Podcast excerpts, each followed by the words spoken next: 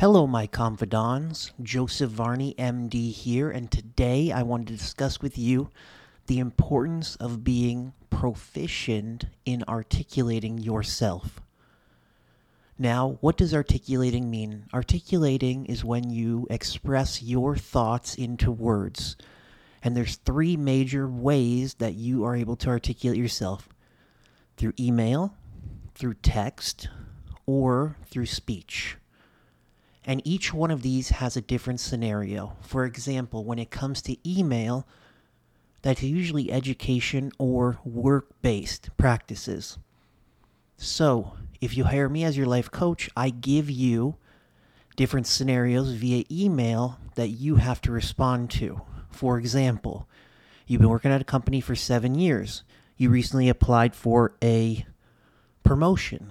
They give it to the new person. How can you articulate your thoughts to your boss where you are, one, advocating for yourself, and two, firmly addressing the situation and articulating it in the proper manner? So I give feedback on different scenarios through email.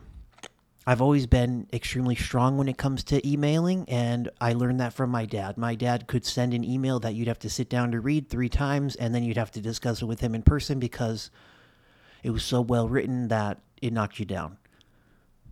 In situations where text is important, and much more important is when we're talking about game. You're talking to a girl, or a girl's talking to a guy, relationship wise. When it comes to texting, you have to be able to convey game and you have to know when to push, when to pull. And again, it's articulating your thoughts in a specific manner. And of course, this has to do with mystery and it has to do with, you know, not allowing yourself to push too hard where but you're still staying firm in being interested. This is something that we cover more in depth in a different episode the best way to portray game and play game and to portray that the best is in relationships. When it comes to speech, we're talking more on the phone or in person. And when it comes to in person, body language is so important. I have a bachelor's in behavioral analysis, and it is vitally important when it comes to body language to be able to read body language if you have an aggressor, they stand a certain way. If the girl's interested, you she stands a different way. There's different cues you can pick up or you can place when it comes to articulating yourself even in person.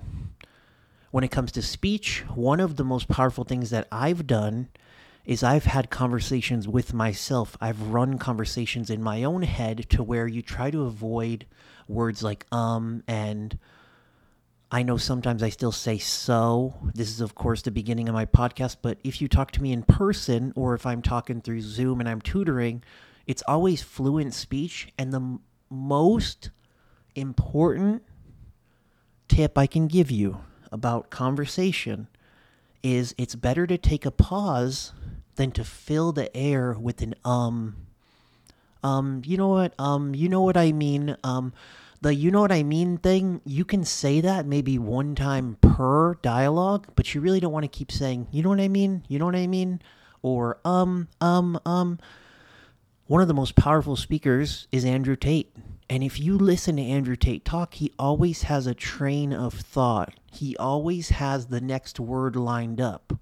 It's so hard to trip him up where even the same again i spoke about him before donald trump he always has a comeback to everything and if they don't have a comeback the best thing you can do for yourself is to be quiet and to think of something and you'll notice that what a lot of liberals do, a lot of like severe left wing people, what they'll do is they can't think of something to say, so they'll ask what, or they'll repeat back what you said.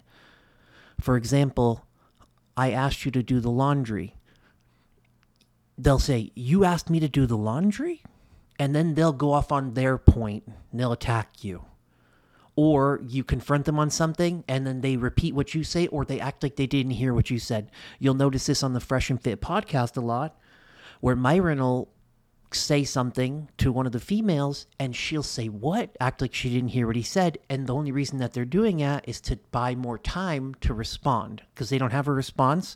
And in reality they would look so much stronger if they just took one second pause and then respond versus they can't leave any time between the comment and the response. So you guys being able to articulate yourself back in the day you used to write letters now you write emails but texting game and talking in person conveying what you are thinking and your emotions into your dialogue is vitally important. You guys i love you joseph arney md out